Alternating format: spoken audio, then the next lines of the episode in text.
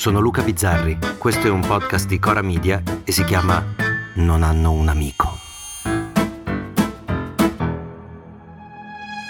Come successe l'anno scorso, in questa settimana sanremese l'intenzione è questa. Guardare la puntata del festival fino a che mi reggono gli occhi, Scrivere di quel che ho visto, mandarlo alla fidata Francesca e contribuire al Festival di Sanremo parlando del Festival di Sanremo nella settimana in cui tutti parlano del Festival di Sanremo. L'intenzione è questa. L'intenzione era questa. Poi è arrivata una storia una storia che nella settimana delle canzoni è destinata ad essere una di quelle storie che passano, la storia dell'ennesimo nero che si impicca in un centro di permanenza e di rimpatrio che sarà mai. Ma questo ragazzo che si chiamava Usman Silla ed era rinchiuso in una topaia senza aver commesso nessun reato in attesa di un rimpatrio che lui avrebbe voluto prima di tutti, ecco lui sperava di tornare a casa, aveva fatto un viaggio con la speranza di cambiare vita, non aveva trovato quel che cercava e ora voleva tornare a casa. E come dice giustamente Mattia Feltri, se non riusciamo a riportare a casa loro quelli che a casa loro ci vogliono tornare, figurati gli altri. Usman aveva 22 anni, i nostri figli a 22 anni sono dei bambini, Usman no, anche perché quelli come lui per la legge italiana potrebbero essere maggiorenni prima degli altri, già a 16 anni, ma solo se sei nero nero, eh? E Usman a un certo punto non ha retto e si è impiccato dopo aver scritto su un muro queste parole. Se dovessi mai morire, vorrei che il mio corpo fosse portato in Africa. Mia madre ne sarebbe lieta. I militari italiani non capiscono nulla a parte il denaro. L'Africa mi manca molto e anche mia madre non deve piangere per me. Pace alla mia anima, che io possa riposare in pace. Poi il silenzio, poi la domanda più banale è se Usman ci riusciremo a riportarlo laggiù, da morto. E ho come l'impressione che a meno che la luce resti accesa su questa storia, e mi pare impossibile, il suo corpo non toccherà né l'Africa né gli occhi di sua madre. E mi chiedo che razza di posto siamo, che razza di gente siamo, e mi chiedo che cosa voglia dire quella frase i militari italiani non capiscono nulla a parte il denaro. Ci sarà qualcuno che andrà a vedere perché l'ha scritta? Cosa significa?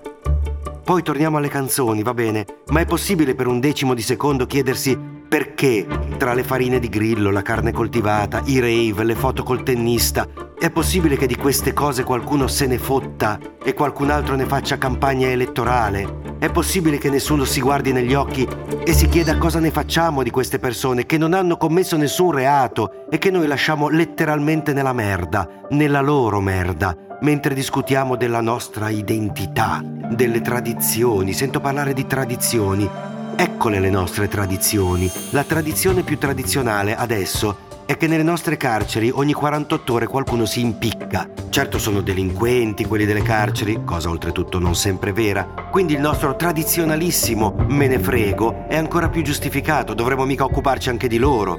E infatti la Presidente del Consiglio ha detto chiaro che per risolvere il problema dei morti, del sovraffollamento oggi delle carceri, la soluzione è quella di costruire nuove carceri, perché evidentemente lei pensa di stare su SimCity e che per costruire un carcere basti cliccare prima su carcere e poi su piazza del carcere e via, il carcere è fatto.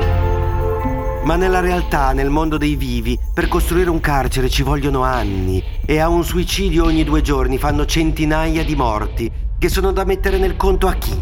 Esattamente a chi cerca di occuparsene ma non ha i mezzi, a chi non se ne occupa, a chi straparla, a chi se ne occupa solo per convenienza, a chi fa più rumore, a chi si scandalizza per gli scandalosi ceppi ai piedi di una ragazza in Ungheria, ma davanti al gambiano che si ammazza no.